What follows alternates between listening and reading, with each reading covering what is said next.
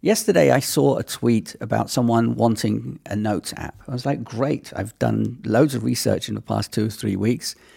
I chose a notes app, and the best notes app there is, without doubt, for me, is Apple Notes. Now, everyone's different. People like Bear Notes and Craft and so on. So I get it.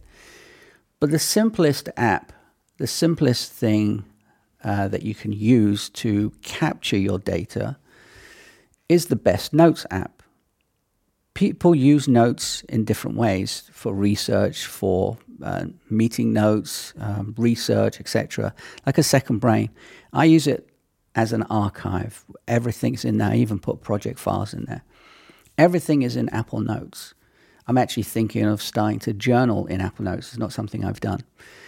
But this person, again, uh, replied and said that they were using, Z- they wanted Zapier inter- integration and they use other apps to populate their notes. And it got me thinking as to why are you complicating a note taking app? Things that you should be writing down, you should be making notes of, not gathering information automatic, auto magically from different places. I, I'm kind of lost in that sense as to why you want to populate your second brain from a different way, not from your own brain. Does that make sense? So I got confused. Am I missing something? What What am I missing? When do you have like if you have so so many entries in your notes app, when the uh, do you have time to go back and read everything? We're, we're all busy. We're all working. We're all uh, we want to you know live our lives to the fullest. We don't want to sift through notes after notes after notes and uh, task managers uh, tasks within the notes and just everything in a note. We want to take clear, concise notes so then we can act on those things and, and kind of keep them as an archive.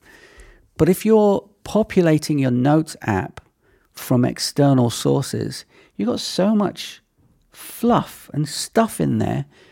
When do you actually have the time to do it? The thing is, it's the fear of missing out. It's the FOMO thing. I got to capture everything. But when the fuck do you have the time to go through it all? It's crazy. To me, it seems everyone likes making things so complicated, but then they want a tool to uncomplicate it. Well, better don't fucking complicate it in the first place. What's the what's the what's the deal here? What am I missing? Am I missing something, Wolf? Seriously? Tell me if I'm missing something.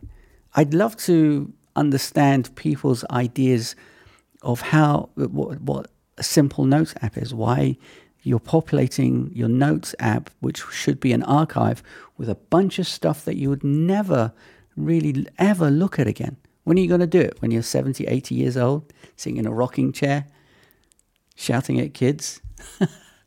I don't get it. Um, let me know. Anyway, as always, keep it simple. Don't complicate things. I'll see you in the next one. Ciao.